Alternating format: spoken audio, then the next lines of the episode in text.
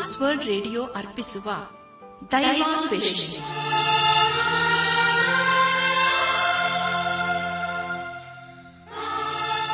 ನಮ್ಮ ದೈವಾನ್ವೇಷಣೆ ಕನ್ನಡ ಕಾರ್ಯಕ್ರಮವನ್ನು ಆಲಿಸಲು ಸಿದ್ಧರಾಗಿರುವ ನಮ್ಮ ನೆಚ್ಚಿನ ಶ್ರೋತೃ ಬಾಂಧವರಿಗೆ ಕ್ರಿಸ್ತೇಸುವಿನ ಹೆಸರಿನಲ್ಲಿ ಪ್ರೀತಿಯ ಸ್ವಾಗತ ಸುಸ್ವಾಗತ. ದೈವಾನ್ವೇಷಣೆ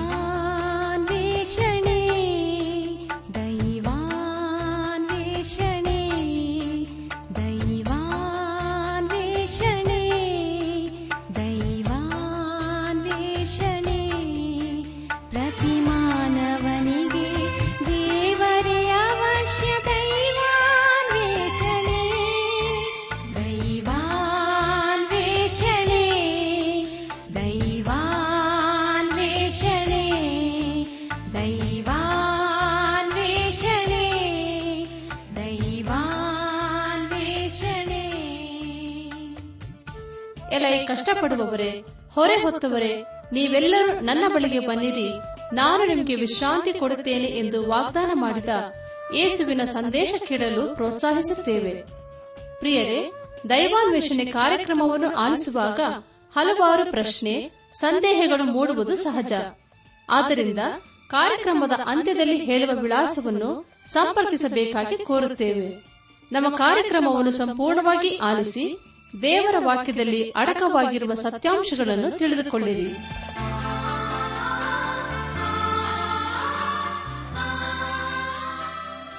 ನನ್ನ ಆತ್ಮೀಕ ಸಹೋದರ ಸಹೋದರಿಯರೇ, ದೇವರ ವಾಕ್ಯವನ್ನು ಧ್ಯಾನ ಮಾಡುವ ಮುನ್ನ ಕರ್ತನ ಸಮ್ಮುಖದಲ್ಲಿ ನಮ್ಮನ್ನು ತಗ್ಗಿಸಿಕೊಂಡು ನಮ್ಮ ಶಿರವನ್ನು ಭಾಗಿಸಿ ನಮ್ಮ ಕಣ್ಣುಗಳನ್ನು ಮುಚ್ಚಿಕೊಂಡು ದೀನತೆಯಿಂದ ಪ್ರಾರ್ಥನೆ ಮಾಡೋಣ.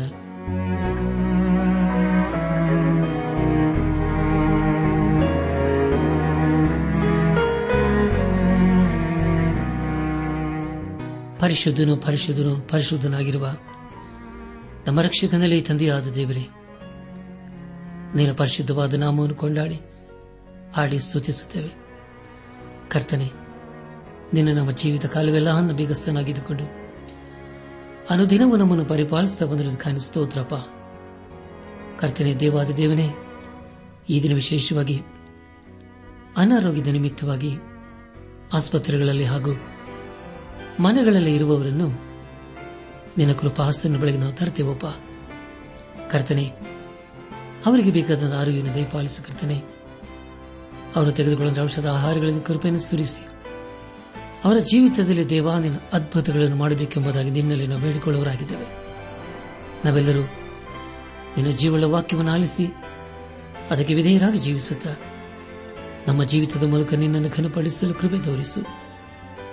ಎಲ್ಲ ಮಹಿಮೆ ನೀನು ಮಾತ್ರ ಸಲ್ಲುವುದಾಗಲಿ. ನಮ್ಮ ಪ್ರಾರ್ಥನೆ ಸ್ತೋತ್ರಗಳನ್ನು ಯೇಸು ಕ್ರಿಸ್ತನ ದಿವ್ಯ ನಾಮದಲ್ಲಿ ಸಮರ್ಪಿಸಿಕೊಳ್ಳುತ್ತೇವೆ ತಂದೆಯೇ. ಆಮೇನ್.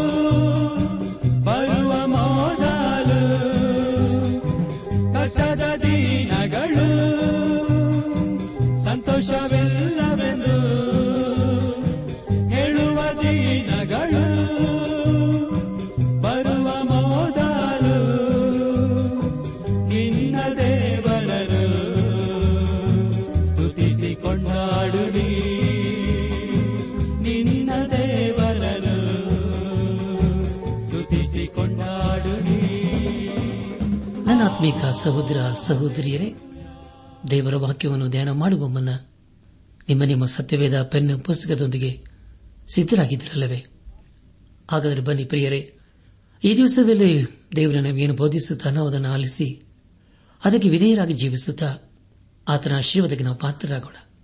ಕಳೆದ ಕಾರ್ಯಕ್ರಮದಲ್ಲಿ ನಾವು ಅಪೋಸಲನದ ಪೌಲನು ಥೆಸಲೋನಿಕ ಸಭೆಗೆ ಬರೆದ ಮೊದಲನೇ ಪತ್ರಿಕೆ ನಾಲ್ಕನೇ ಅಧ್ಯಾಯ ಏಳರಿಂದ ಹನ್ನೆರಡನೇ ವಚನಗಳನ್ನು ಧ್ಯಾನ ಮಾಡಿಕೊಂಡು ಅದರ ಮೂಲಕ ನಮ್ಮ ನಿಜ ಜೀವಿತಕ್ಕೆ ಬೇಕಾದ ಅನೇಕ ಆತ್ಮೀಕ ಪಾಠಗಳನ್ನು ಕಲಿತುಕೊಂಡು ಅನೇಕ ರೀತಿಯಲ್ಲಿ ಆಶೀರ್ವಿಸಲ್ಪಟ್ಟಿದ್ದೇವೆ. ಇದೆಲ್ಲ ದೇವರಾತ್ಮನ ಸಹಾಯ ಹಾಗೂ ಕಾರ್ಯವಾಗಿದೆ. ದೇವರಿಗೆ ಮಹಿಮೆಯುಂಟಾಗಲಿ. ಧ್ಯಾನ ಮಾಡಿದಂಥ ವಿಷಯಗಳನ್ನು ಈಗ ನೆನಪು ಮಾಡಿಕೊಂಡು ಮುಂದಿನ ವೇದ ಭಾಗಕ್ಕೆ ಸಾಗೋಣ. ದೇವರ ನಮ್ಮನ್ನು ಬಳ್ಳತನಕ್ಕೆ ಕರೆಯದೆ ಶುದ್ಧರಾಗಿರುವುದಕ್ಕೆ ಕರೆದನು ಎಂಬುದಾಗಿಯೂ ಒಬ್ಬರನ್ನೊಬ್ಬರು ಪ್ರೀತಿಸಬೇಕೆಂಬ ಉಪದೇಶವನ್ನು ನಾವು ದೇವರಿಂದ ಹೊಂದಿದವರಾಗಿದ್ದೇವೆ ಎಂಬುದಾಗಿಯೂ ಮತ್ತೊಬ್ಬರ ಕಾರ್ಯದಲ್ಲಿ ತಲೆ ಹಾಕದೆ ಸುಮ್ಮಗಿದ್ದು ಸ್ವಂತ ಕಾರ್ಯವನ್ನು ನಡೆಸಿಕೊಂಡು ಕೈಯಾರೆ ನಡೆಸುವುದೇ ಮಾನವನೆಣಿಸಬೇಕು ಹೀಗಿದ್ದರೆ ನಾವು ಹೊರಗಿನವರ ಎದುರಿನಲ್ಲಿ ಸಜ್ಜನರಾಗಿ ನಡೆದುಕೊಳ್ಳುತ್ತೇವೆ. ಮತ್ತು ನಮಗೆ ಯಾವುದಕ್ಕೂ ಕೊರತೆ ಇರುವುದಿಲ್ಲ ಎಂಬುದಾಗಿ ಹೇಳಿದಂಥ ವಿಷಯಗಳ ಕುರಿತು ನಾವು ಧ್ಯಾನ ಮಾಡಿಕೊಂಡೆವು. ಧ್ಯಾನ ಮಾಡಿದಂಥ ಎಲ್ಲ ಹಂತಗಳಲ್ಲಿ ದೇವಾದ ದೇವರೇ ನಮ್ಮ ನಡೆಸಿದನು. ದೇವರಿಗೆ ಮಹಿಮೆಯುಂಟಾಗಲಿ ಇಂದು ನಾವು ಅಪೋಸಲಂದ ಪೌಲನ್ನು ಥೆಸಲೋನಿಕ ಸಭೆಗೆ ಬರೆದಂತ ಮೊದಲಿನ ಪತ್ರಿಕೆ ನಾಲ್ಕನೇ ಅಧ್ಯಾಯ ಹದಿಮೂರು ಹಾಗೂ ಹದಿನಾಲ್ಕನೇ ವಚನಗಳನ್ನು ಧ್ಯಾನ ಮಾಡಿಕೊಳ್ಳೋಣ. ನನ್ನ ಆತ್ಮೀಕ ಸಹೋದರ ಸಹೋದರಿಯರೇ ಅಪ್ಪಸ್ತನದ ಪೌಲನು ಥೆಸಲೋನಿಕ ಸಭೆಗೆ ಬರೆದ ಮೊದಲನೇ ಪತ್ರಿಕೆ ನಾಲ್ಕನೇ ಅಧ್ಯಾಯ ಹದಿಮೂರರಿಂದ ಹದಿನೆಂಟನೇ ವಚನಗಳಲ್ಲಿ ಬರೆಯಲ್ಪಟ್ಟಿರುವಂತಹ ಮುಖ್ಯ ವಿಷಯಗಳು ಯೇಸು ಕ್ರಿಸ್ತನು ಪ್ರತ್ಯಕ್ಷನಾಗುವುದಕ್ಕೆ ಮುಂಚಿತವಾಗಿ ಸಾಯುವ ಭಕ್ತರನ್ನು ಕುರಿತದ್ದು ಎಂಬುದಾಗಿ. ಪ್ರಿಯ ದೇವಜನರೇ, ಮುಂದೆ ನಾವು ಧ್ಯಾನ ಮಾಡುವಂತ ಎಲ್ಲ ಹಂತಗಳಲ್ಲಿ ದೇವರನ್ನು ಆಶ್ರಯಿಸಿಕೊಂಡು ಮುಂದೆ ಮುಂದೆ ಸಾಗೋಣ. ಥೆಸಲೋನಿಕ ಸಭೆಗೆ ಬರೆದ ಮೊದಲನೇ ಪತ್ರಿಕೆ ನಾಲ್ಕನೇ ಅಧ್ಯಾಯ ಹದಿಮೂರನೇ ವಚನದಲ್ಲಿ ಹೀಗೆ ಓದುತ್ತೇವೆ. ಸಹೋದರರೇ, ನಿದ್ರೆ ಹೋಗುವವರ ಗತಿ ಏನೆಂದು ನೀವು ತಿಳಿಯದೇ ಇದ್ದು, ನಿರೀಕ್ಷೆ ಇಲ್ಲದವರಾದ ಇತರರಂತೆ ದುಃಖಿಸುವುದು ನಮ್ಮ ಮನಸ್ಸಿಗೆ ಒಪ್ಪುವುದಿಲ್ಲ ಎಂಬುದಾಗಿ. ಪ್ರಿಯರೇ, ಇದು ಎಂಥ ನಿರೀಕ್ಷೆಯ ಸಂದೇಶವಲ್ಲವೇ? ನಿಮಗಾಗಿ ಮತ್ತೊಂದು ಸಾರಿ ಓದ್ತಾನೆ. ದಯಮಾಡಿ ಕೇಳಿಸಿಕೊಳ್ಳ್ರಿ ನಾಲ್ಕನೇ ಅಧ್ಯಾಯ, ಹದಿಮೂರನೇ ವಚನ. ಸಹೋದರರೇ, ನಿದ್ರೆ ಹೋಗುವವರ ಗತಿ ಏನದು ನೀವು ತಿಳಿಯದೇ ಇದ್ದು ನಿರೀಕ್ಷೆ ಇಲ್ಲದವರಾದ ಇತರರಂತೆ ದುಃಖಿಸುವುದು ನಮ್ಮ ಮನಸ್ಸಿಗೆ ಒಪ್ಪುವುದಿಲ್ಲ ಎಂಬುದಾಗಿ ಅಪ್ಪೋಸಲದ ಪೌಲನು ಬರೆಯುತ್ತಾನೆ. ಪ್ರಿಯರೇ, ಇಲ್ಲಿ ಪೌಲನು ನಿದ್ರೆ ಹೋಗೋರ ಗತಿ ಏನೆಂದು ನೀವು ತಿಳಿಯದೆ ಎಂಬುದಾಗಿ ಬರೆಯುತ್ತಿದ್ದಾನೆ. ಇದೇ ರೀತಿಯಾದ ಹೇಳಿಕೆಯನ್ನು ಪೌಲನು ಕೊರಂತ ಸಭೆಗೆ ಬರೆದಿದ್ದರ ಕುರಿತು ನಾವು ಓದಿಕೊಂಡಿದ್ದೇವೆ. ಅಪ್ಪಸಂದ ಪೌಲನು ಇಲ್ಲಿ ಹೇಳುವುದನ್ನು ಬಹಳ ಮೃದುವಾಗಿಯೂ ಅರ್ಥಗರ್ಭಿತವಾಗಿಯೂ ಹೇಳುತ್ತಿದ್ದಾನೆ. ನಿದ್ರೆ ಹೋಗುವರ ಗತಿ ಎಂದು ಹೇಳುವಾಗ ಮರಣಿಸಿದ ದೇಹದ ಕುರಿತು ಇಲ್ಲಿ ಬರೆಯುತ್ತಿದ್ದಾನೆ. ಆದರೆ ಇಲ್ಲಿ ಆತ್ಮದ ಕುರಿತು ಹೇಳುತ್ತಿಲ್ಲ. ಯಾಕೆಂದರೆ ಪ್ರಿಯರೇ, ಆತ್ಮವು ಅದು ಎಂದಿಗೂ ಸಾಯುವುದಿಲ್ಲ. ಅಂದರೆ ದೇಹಕ್ಕೆ ಮರಣವಿದೆ, ಆದರೆ ಆತ್ಮಕ್ಕೆ ಮರಣವಿಲ್ಲ ಎಂದು ಅರ್ಥ. ಇಲ್ಲಿ ನಾವು ಮರಣ ಹಾಗೂ ನಿದ್ರೆ ಹೋಗುವರ ಗತಿ ಎಂಬುದಾಗಿ ಓದಿಕೊಂಡಿದ್ದೇವೆ. ಮೊದಲದಾಗಿ ನಿದ್ರೆ ಹಾಗೂ ಮರಣ, ಈ ಎರಡೂ ಒಂದೇ ಆಗಿದೆ. ನಿದ್ರೆ ಹೋದ ಶರೀರ ಅಥವಾ ಮರಣಿಸಿದ ದೇಹ ಈ ಒಂದೆಯಾಗಿ ಕಾಣಬರುತ್ತದೆ. ಪ್ರಿಯ ದೇವಿ ಜನರೇ, ನಾವು ಅನೇಕರ ಸಮಾಧಿಗೆ ಹೋಗಿದ್ದೇವಲ್ಲವೇ? ಆ ದೇಹವನ್ನು ಮಣ್ಣಿನಲ್ಲಿ ಇಡುವುದಕ್ಕೆ ಮುಂಚೆ, ಆ ದೇಹವು ನಿದ್ರೆ ಹೋದಂಥ ಸ್ಥಿತಿಯಲ್ಲಿ ಇರುವುದನ್ನು ನಾವು ಕಂಡಿದ್ದೇವಲ್ಲವೇ? ಅದೇ ರೀತಿಯಲ್ಲಿ ಒಬ್ಬ ವಿಶ್ವಾಸಿಯು ಸತ್ತರೂ ಅದೇ ರೀತಿಯಲ್ಲಿ ನಾವು ನೋಡುತ್ತೇವೆ. ನಿದ್ರೆಯೋದು ತಾತ್ಕಾಲಿಕ, ಅದೇ ರೀತಿಯಲ್ಲಿ ಮರಣ ಕೂಡ ತಾತ್ಕಾಲಿಕ. ನಿದ್ರೆ ಹೋಗುವರ ಗತಿ ಎಂದು ಹೇಳುವಾಗ ಮಲಗಿರುವವರ ಗತಿ ಎಂದು ಅರ್ಥ. ದೇಹಕ್ಕೆ ಪುನರುತ್ಥಾನವಿದೆ. ನಿದ್ರೆ ಹೋಗರ ಗತಿ ಎಂದು ಹೇಳುವಾಗ ಶರೀರವು ಹಾಸಿಗೆಯಲ್ಲಿ ಮಲಗುವುದೆಂದು ಅರ್ಥ. ಅದರ ವಿಷಯದಲ್ಲಿ ನಾವು ಎರಡು ಉದಾಹರಣೆ ಕುರಿತು ತಿಳಿದುಕೊಳ್ಳುತ್ತೇವೆ. ಲೋಕನ ಬರೆದ ಸುವಾರ್ತೆ ಇಪ್ಪತ್ತೆರಡನೇ ಅಧ್ಯಾಯ ನಲವತ್ತೈದನೇ ವಚನದಲ್ಲಿ ಹೀಗೆ ಓದುತ್ತೇವೆ. ಆತನು ಪ್ರಾರ್ಥನೆ ಮುಗಿಸಿ ಎದ್ದು ಶಿಷ್ಯರ ಬಳಿಗೆ ಬಂದು ದುಃಖ ಭಾರದಿಂದ ಅವರಿಗೆ ನಿದ್ರೆ ಹತ್ತಿರುವುದನ್ನು ಕಂಡನು ಎಂಬುದಾಗಿ. ನನ್ನಾತ್ಮಿಕ ಸಹೋದರ ಸಹೋದರಿಯರೇ ಗಮಡೆ ಗಮನಿಸಿ, ಪೇತ್ರ ಯಾಕೊಬ್ಬ ಯೋಹಾನರು ಆ ಕಷ್ಟಕರ ಪರಿಸ್ಥಿತಿಯಲ್ಲೂ ನಿದ್ರೆ ಹೋಗುತ್ತಿದ್ದಾರೆ. ಅದೇ ಅರ್ಥದಲ್ಲಿ ನಾವು ಇಲ್ಲಿ ತೆಸಲೋನಿಕ ಸಭೆಗೆ ಬರೆದ ಪತ್ರಿಕೆಯಲ್ಲಿ ಓದುತ್ತಾ ಇದ್ದೇವೆ. ಹಾಗೆ ನಾವು ಹೊಸ ಉಡಂಬಡಿಕೆಯಲ್ಲಿ ಅಪ್ಪೋಸಲರ ಕೃತ್ಯಗಳು ಹನ್ನೆರಡನೇ ಅಧ್ಯಾಯ ಆರನೇ ವಚನದಲ್ಲಿ ಹೀಗೆ ಓದುತ್ತೇವೆ. ಹೆರೋದನು ಅವನನ್ನು ಜನರ ಮುಂದೆ ತರಿಸಬೇಕೆಂದಿದ್ದ ದಿವಸದ ಹಿಂದಿನ ರಾತ್ರಿಯಲ್ಲಿ ಪೇತ್ರನು ಎರಡು ಸರಪಳಿಗಳಿಂದ ಕಟ್ಟಲ್ಪಟ್ಟವನಾಗಿ ಇಬ್ಬರು ಸಿಪಾಯಿಗಳ ನಡುವೆ ನಿದ್ರೆ ಮಾಡುತ್ತಿದ್ದನು. ಕಾವಲುಗಾರರು ಬಾಗಿಲು ಮುಂದೆ ನಿಂತು ಸೆರೆಮನೆಯನ್ನು ಕಾಯುತ್ತಿದ್ದರು ಎಂಬುದಾಗಿ. ಪ್ರಿಯ ದೇವಜನರೇ, ಇಲ್ಲಿ ನಾವು ಸೇವೆಯನ್ನ ಪೇತ್ರನು ಅಂತಹ ಪರಿಸ್ಥಿತಿಯಲ್ಲಿಯೂ ಅವನು ನಿದ್ರೆ ಮಾಡುವಂತ ವಿಷಯದ ಕುರಿತು ತಿಳಿದುಕೊಳ್ಳುತ್ತೇವೆ. ಮತ್ತೆ ನಿದ್ರೆ ಎಂಬ ಪದವನ್ನು ನಾವಿಲ್ಲಿ ಓದಿಕೊಂಡಿದ್ದೇವೆ. ಅದೇ ಸ್ವಾಭಾವಿಕವಾಗಿ ದೇಹವು ನಿದ್ರೆ ಮಾಡುವುದೆಂದು ಅರ್ಥ. ಮೂರನೇದಾಗಿ ದೇವರ ವಾಕ್ಯವು ಹೇಳುವುದೇನೆಂದರೆ ದೇಹವು ಕೊನೆಗೆ ಮಣ್ಣಿಗೆ ಸೇರುತ್ತದೆ ಎಂಬುದಾಗಿ. ಆದರೆ ಆತ್ಮವು ತಾನು ಸೃಷ್ಟಿಸಿದ ದೇವರೊಳಗೆ ಹೋಗುತ್ತದೆ. ಹಳೆ ಒಡಂಬಡಿಕೆಯಲ್ಲಿ ನಾವು ಇದೇ ರೀತಿಯಲ್ಲಿ ಓದುತ್ತೇವೆ. ಅರಸನಾದ ಸಲೋಮನನ್ನು ಬರೆದಂತ ಪ್ರಸಂಗಿಗಳ ಪುಸ್ತಕ ಹನ್ನೆರಡನೇ ಅಧ್ಯಾಯ ಏಳನೇ ವಚನದಲ್ಲಿ ಹೀಗೆ ಓದುತ್ತೇವೆ. ಮಣ್ಣು ಭೂಮಿಗೆ ಸೇರಿ ಇದ್ದ ಹಾಗಾಗುವುದು ಆತ್ಮವು ತನ್ನನ್ನು ದಯಪಾಲಿಸಿದ ದೇವರ ಒಳಗೆ ಸೇರುವುದು ಎಂಬುದಾಗಿ. ಪ್ರಿಯರೇ ನಿಮಗಾಗಲು ಮತ್ತೊಂದು ಸಾರಿ ಓದ್ತಾನೆ. ದಯಮಾಡಿ ಕೇಳಿಸಿಕೊಳ್ಳ್ರಿ. ಸಲೋಮನನ್ನು ಬರೆದಂತಹ ಪ್ರಸಂಗಿ ಪುಸ್ತಕ, ಹನ್ನೆರಡನೇ ಅಧ್ಯಾಯ, ಏಳನೇ ವಚನ. ಮಣ್ಣು ಭೂಮಿಗೆ ಸೇರಿ ಇದ್ದ ಹಾಗಾಗುವುದು. ಆತ್ಮವು ತನ್ನನ್ನು ದಯಪಾಲಿಸಿದ ದೇವರ ಬಳಿಗೆ ಸೇರುವುದು ಎಂಬುದಾಗಿ. ನನ್ನಾತ್ಮಿಕ ಸಹೋದರ, ಸಹೋದರಿಯರೇ, ಧೂಳು ಅದು ನಮ್ಮ ದೇಹವಾಗಿದೆ. ಮತ್ತೆ ದೇವರು ಆದಾಮನಿಗೆ ಆದಿಕಾಂಡ ಪುಸ್ತಕ ಮೂರನೇ ಅಧ್ಯಾಯ ಹತ್ತೊಂಬತ್ತನೇ ವಚನದಲ್ಲಿ ಹೇಳುವುದೇನೆಂದರೆ, ನೀನು ತಿರುಗಿ ಮಣ್ಣಿಗೆ ಸೇರುವ ತನಕ ಬೆವರಿಡುತ್ತಾ ಬೇಕಾದ ಆಹಾರವನ್ನು ಸಂಪಾದಿಸಬೇಕು. ನೀನು ಮಣ್ಣಿನಿಂದ ತೆಗೆಯಲ್ಪಟ್ಟವನಲ್ಲವೋ, ನೀನು ಮಣ್ಣೆ ಪುನಃ ಮಣ್ಣಿಗೆ ಸೇರತಕ್ಕವನಾಗಿದ್ದೆ ಎಂದು ದೇವರು ಆದಾಮನಿಗೆ ಹೇಳುತ್ತಿದ್ದಾನೆ. ಪ್ರಿಯರೇ, ಇದು ಎಂಥ ಅದ್ಭುತವಾದಂಥ ವೇದ ವಚನವಲ್ಲವೇ ನಿಮಗಾಗ ಮತ್ತೊಂದು ಸಾರಿ ಓದ್ತೇನೆ, ದಯಮಾಡಿ ಕೇಳಿಸಿಕೊಳ್ಳ್ರಿ. ಆದಿಕಾಂಡ ಪುಸ್ತಕ, ಮೂರನೇ ಅಧ್ಯಾಯ, ಹತ್ತೊಂಬತ್ತನೇ ವಚನ. ನೀನು ತಿರುಗಿ ಮಳ್ಳಿಗೆ ಸೇರುವ ತನಕ ಬೆವರಿಡುತ್ತಾ ಬೇಕಾದ ಆಹಾರವನ್ನು ಸಂಪಾದಿಸಬೇಕು. ನೀನು ಮಣ್ಣಿನಿಂದ ತೆಗೆಯಲ್ಪಟ್ಟವನಲ್ಲವೋ, ನೀನು ಮಣ್ಣೆ ಪುನಃ ಮಣ್ಣಿಗೆ ಸೇರತಕ್ಕವನಾಗಿದ್ದೆ ಎಂದು ಹೇಳಿದನು ಎಂಬುದಾಗಿ. ನನ್ನಾತ್ಮಿಕ ಸಹೋದರ ಸಹೋದರಿಯರೇ, ಇದೇ ದೇಹವನ್ನು ದೇವರು ಧೂಳಿನಿಂದ ಮಾಡಿದನಲ್ಲವೇ? ಅದರಲ್ಲಿ ಆತನು ಜೀವ ಶ್ವಾಸವನ್ನು ಊದಿದನು. ದೇವರಿಗೆ ಸ್ತೋತ್ರವಾಗಲಿ.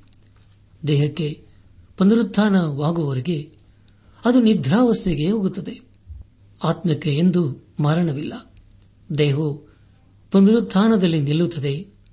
ಅಪ್ಪಸ್ತನದ ಪೌಲನು ಕೊರಿಂತ ಸಭೆಗೆ ಬರೆದಂತ ಎರಡನೇ ಪತ್ರಿಕೆ ಐದನೇ ಅಧ್ಯಾಯ ಎಂಟು ಹಾಗೂ ಒಂಬತ್ತನೇ ವಚನಗಳಲ್ಲಿ ಹೀಗೆ ಬರೆಯುತ್ತಾನೆ. ಇದನ್ನು ಆಲೋಚಿಸಿ ನಾವು ಧೈರ್ಯವುಳ್ಳವರಾಗಿದ್ದು, ದೇಹವನ್ನು ಬಿಟ್ಟು ಕರ್ತನ ಬಳಲಿರುವುದೇ ಉತ್ತಮವೆಂದು ಎಣಿಸುತ್ತೇವೆ. ಆದ್ದರಿಂದ ನಾವು ದೇಹವೆಂಬ ಮನೆಯಲ್ಲಿದ್ದರೂ ಸರಿಯೇ, ಅದನ್ನು ಬಿಟ್ಟಿದ್ದರೂ ಸರಿಯೇ, ಕರ್ತನೆಗೆ ಮೆಚ್ಚುವರಾಗಿರಬೇಕೆಂಬುದೇ ನಮ್ಮ ಗುರಿಯಾಗಿದೆ ಎಂಬುದಾಗಿ. ಪ್ರಿಯರೇ, ಇದು ಎಂಥ ಅದ್ಭುತವಾದ ಆಧರಣೆ ಮಾತ್ರವೇ. ಎಂಟಾಗುವ ಮತ್ತಿನ ವಚನಗಳಲ್ಲಿ ಗೊತ್ತಿದ್ದೇವೆ ಇದನ್ನು ಆಲೋಚಿಸಿ ನಾವು ಧೈರ್ಯವುಳ್ಳವರಾಗಿದ್ದು ದೇಹವನ್ನು ಬಿಟ್ಟು ಕರ್ತನ ಬಳಿಯಲ್ಲಿರುವುದೇ ಉತ್ತಮವೆಂದು ಎಣಿಸುತ್ತೇವೆ. ಆದ್ದರಿಂದ ನಾವು ದೇಹವೆಂಬ ಮನೆಯಲ್ಲಿದ್ದರೂ ಸರಿಯೇ, ಅದನ್ನು ಬಿಟ್ಟಿದ್ದರೂ ಸರಿಯೇ. ಕರ್ತನೆಗೆ ಮೆಚ್ಚುವರಾಗಿರಬೇಕೆಂಬುದೇ ನಮ್ಮ ಗುರಿಯಾಗಿದೆ ಎಂಬುದಾಗಿ. ನನ್ನ ಆತ್ಮಿಕ ಸಹೋದರ ಸಹೋದರಿಯರೇ, ಈ ದೇಹವೆಂಬ ಗುಡ್ಡಾರವು ಮರಣವೆಂಬ ತಾತ್ಕಾಲಿಕ ಸ್ಥಿತಿಗೆ ಹೋಗುತ್ತದೆ. ಅದೇ ಐದನೇ ಅಧ್ಯಾಯ ಮೊದಲನೇ ವಚನದಲ್ಲಿ ಹೀಗೆ ಓದುತ್ತೇವೆ. ಭೂಮಿಯ ಮೇಲಿರುವ ನಮ್ಮ ಮನೆಯು, ಅಂದರೆ ನಮ್ಮ ದೇಹವೆಂಬ ಗುಡ್ಡಾರವು ಕಿತ್ತು ಹಾಕಲ್ಪಟ್ಟರೂ ದೇವರಿಂದುಂಟಾದ ಒಂದು ಕಟ್ಟಡವು ಪರಲೋಕದಲ್ಲಿ ನಮಗುಂಟೆಂದು ಬಲೆವು, ಅದು ಕೈಯಿಂದ ಕಟ್ಟಿದ ಮನೆಯಾಗಿರದೆ ನಿತ್ಯವಾಗಿರುವಂಥದ್ದಾಗಿದೆ ಎಂಬುದಾಗಿ.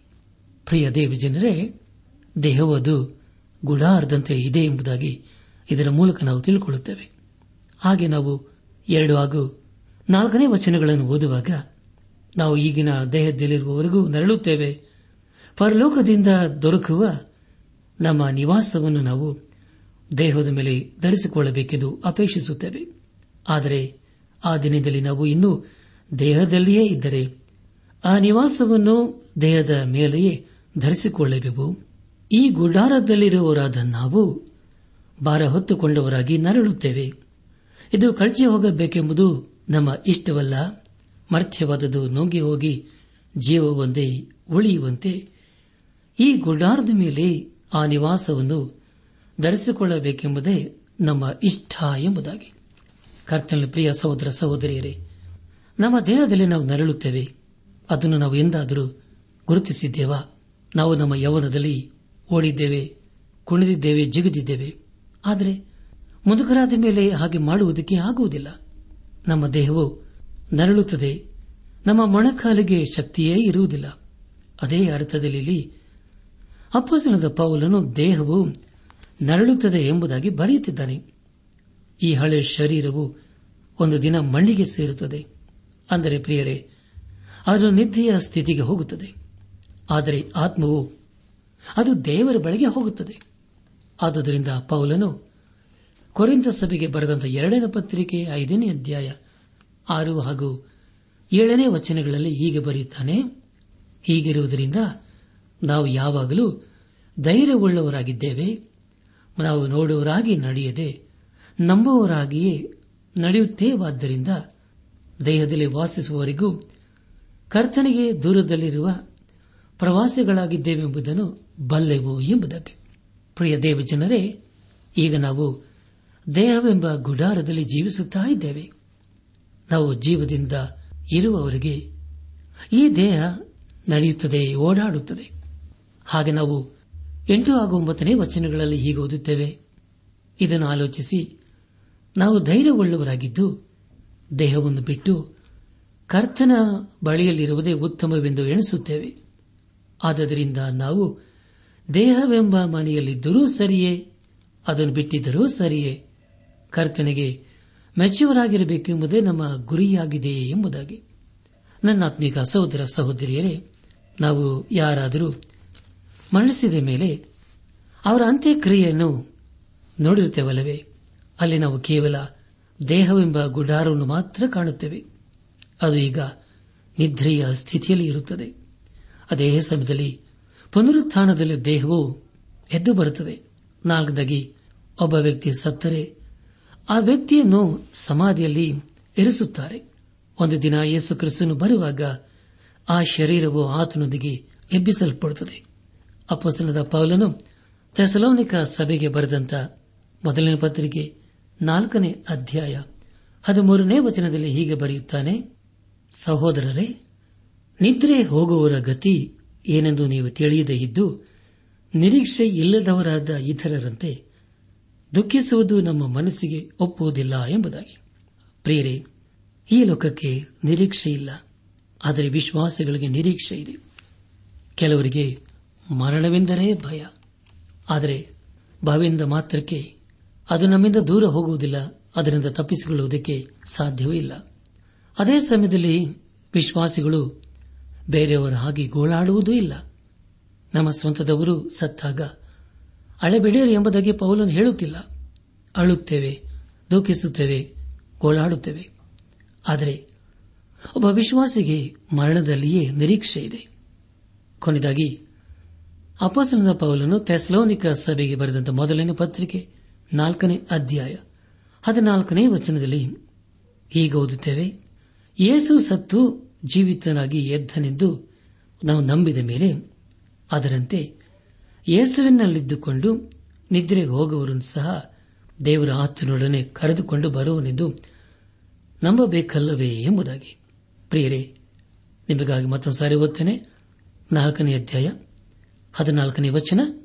ಯೇಸು ಸತ್ತು ಜೀವಿತನಾಗಿ ಎದ್ದನೆಂದು ನಾವು ನಂಬಿದ ಮೇಲೆ ಅದರಂತೆ ಯೇಸುವಿನಲ್ಲಿದ್ದುಕೊಂಡು ನಿದ್ರೆ ಹೋಗುವವರನ್ನು ಸಹ ದೇವರು ಆತನೊಡನೆ ಕರೆದುಕೊಂಡು ಬರುವನೆಂದು ನಂಬಬೇಕಲ್ಲವೇ ಎಂಬುದಾಗಿ. ಪ್ರಿಯ ಸಹೋದರ ಸಹೋದರಿಯರೇ, ಇಲ್ಲಿ ಅಪ್ಪಸ್ತನದ ಪೌಲನು ಬರೆಯುವುದೇನೆಂದರೆ ಯೇಸು ಕ್ರಿಸ್ತನು ಸತ್ತನು ಹಾಗೂ ಜೀವದಿಂದ ಎದ್ದು ಬಂದನು ಎಂಬುದಾಗಿ. ಯೇಸು ಕ್ರಿಸ್ತನು ಮಲಗಿದನು ಎಂಬುದಾಗಿ ಬರೆದಿಲ್ಲ, ಆದರೆ ಅದನ್ನು ಸತ್ತನೆ ಎಂಬುದಾಗಿ ಬರೆಯಲಾಗಿದೆ. ದೇವರ ವಾಕ್ಯವು ಮೂರು ರೀತಿಯ ಮರಣದ ಕುರಿತು ತಿಳಿಸಿಕೊಡುತ್ತದೆ. ಮೊದಲದಾಗಿ ದೈಹಿಕ ಮರಣ ಎರಡನೇದಾಗಿ ಆತ್ಮೀಕ ಮರಣ, ಮೂರನೇದಾಗಿ ನಿತ್ಯ ಮರಣ ಎಂಬುದಾಗಿ.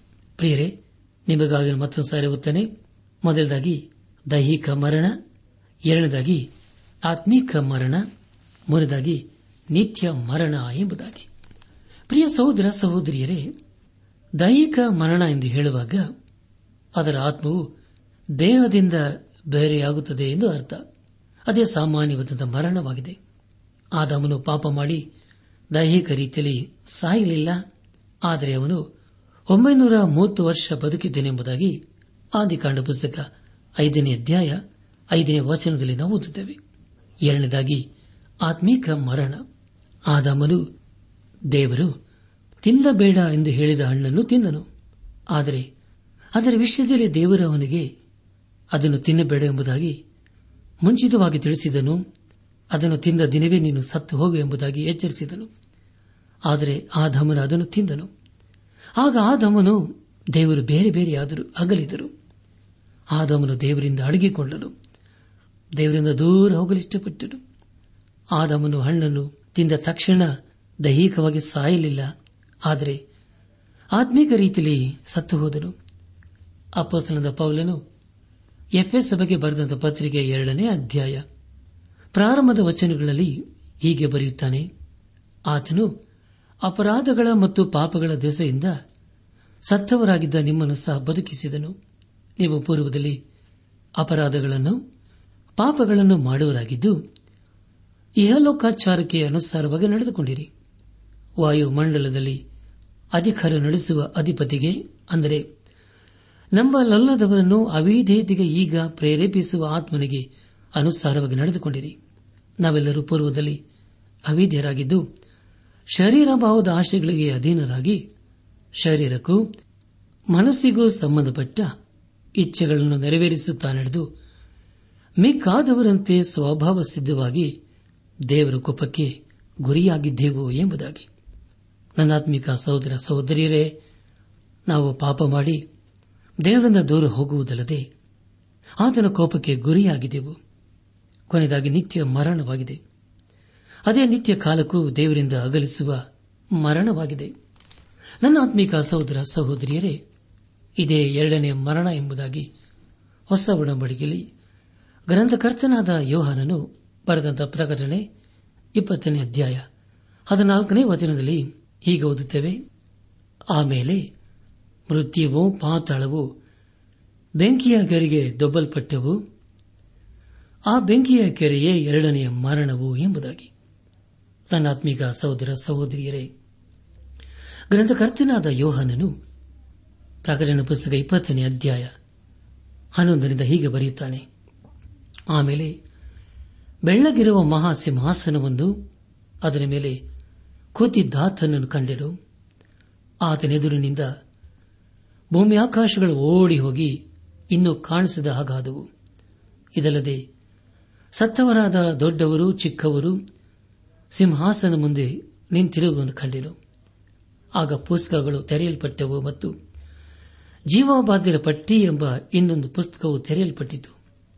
ಆ ಪುಸ್ತಕಗಳಲ್ಲಿ ಬರೆದಿದ್ದ ಸಂಗತಿಗಳ ಆಧಾರದಿಂದ ಅವರವರ ಕೃತಿಗಳ ಪ್ರಕಾರ ಸತ್ತವರಿಗೆ ನ್ಯಾಯ ತೀರ್ಪಾಯಿತು. ಸಮುದ್ರವು ತನ್ನೊಳಗಿದ್ದ ಸತ್ತವರನ್ನು ಒಪ್ಪಿಸಿತು, ಮೃತ್ಯುವು ಪಾತಾಳವು ತಮ್ಮ ವಶದಲ್ಲಿದ್ದ ಸತ್ತವರನ್ನು ಒಪ್ಪಿಸಿದವು. ಅವರಲ್ಲಿ ಪ್ರತಿಯೊಬ್ಬನಿಗೆ ಅವನವನ ಕೃತ್ಯಗಳ ಪ್ರಕಾರ ನ್ಯಾಯ ತೀರ್ಪಾಯಿತು.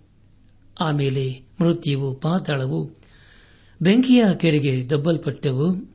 ಆ ಬೆಂಕಿಯ ಕೆರೆಯೇ ಎರಡನೆಯ ಮರಣ. ಯಾವನ ಹೆಸರು ಜೀವ ಬಾಧ್ಯರ ಪಟ್ಟಿಯಲ್ಲಿ ಬರೆದದ್ದಾಗಿ ಕಾಣಿಸಲಿಲ್ಲವೋ, ಅವನು ಬೆಂಕಿಯ ಕೆರೆಗೆ ದೊಬ್ಬಲ್ಪಟ್ಟನು ಎಂಬುದಾಗಿ. ನನ್ನ ಆತ್ಮಿಕ ಸಹೋದರ ಸಹೋದರಿಯರೇ ಎಂಥ ಭಯಂಕರವಾದಂಥ ಸಂಗತಿಯಲ್ಲವೇ? ವಿಶ್ವಾಸಿಗಳಿಗೆ ನಿರೀಕ್ಷೆ ಇದೆ. ಆದರೆ ಅವಿಶ್ವಾಸಿಗಳಿಗೆ ವಿಶ್ವಾಸಿಗಳಿಗೆ ಯಾವ ನಿರೀಕ್ಷೆಯೂ ಇಲ್ಲ.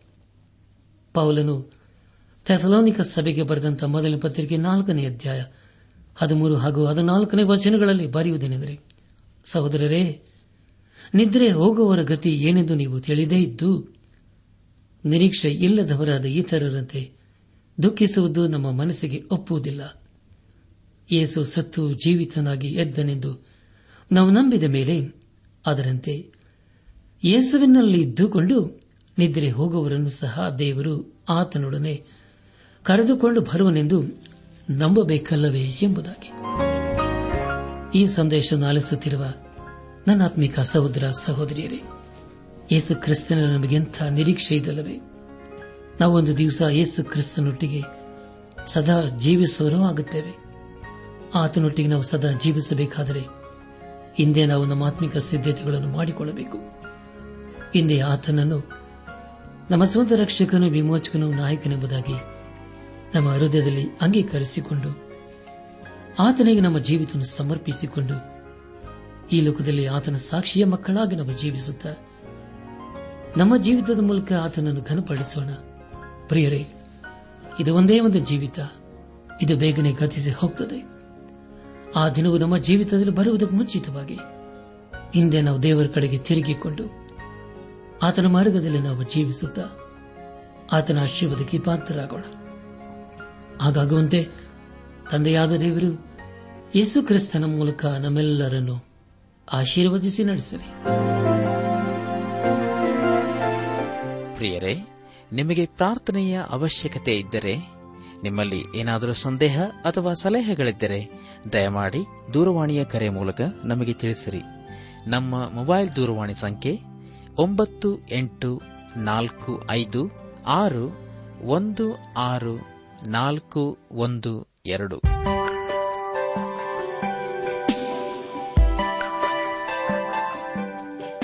ನನ್ನಾತ್ಮಿಕ ಸಹೋದರ ಸಹೋದರಿಯರೇ, ಇಂದು ದೇವರು ನಮಗೆ ಕೊಡುವ ವಾಗ್ದಾನ ನೀತಿವಂತನು ದಿಕ್ಕಿಲ್ಲದೆ ಬಿದ್ದಿರುವುದಿಲ್ಲ, ಅವನ ಸಂತತಿಯವರು ಭಿಕ್ಷೆ ಬೇಡಿ, ತಿನ್ನುವುದಿಲ್ಲ.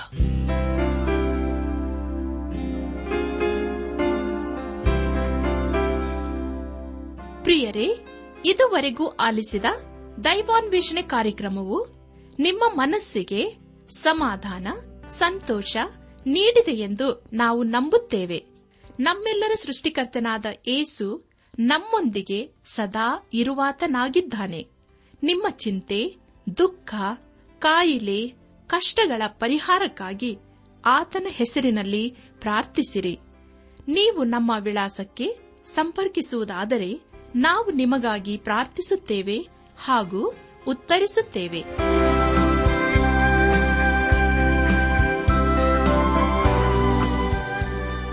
ನಮ್ಮ ವಿಳಾಸ ದೈವಾನ್ ವೇಷಣೆ ಟ್ರಾನ್ಸ್ ವರ್ಲ್ಡ್ ರೇಡಿಯೋ ಇಂಡಿಯಾ, ಟಪಾಲು ಸಂಖ್ಯೆ ನಾಲ್ಕು ಮೂರು ಎರಡು ಸೊನ್ನೆ, ಬೆಂಗಳೂರು ಐದು ಆರು ಸೊನ್ನೆ ಸೊನ್ನೆ ನಾಲ್ಕು ಮೂರು. ನಮ್ಮ ಇಮೇಲ್ ವಿಳಾಸ K A N T T B at radio eight eight two dot com ನಮಸ್ಕಾರ ಪ್ರಿಯರೇ.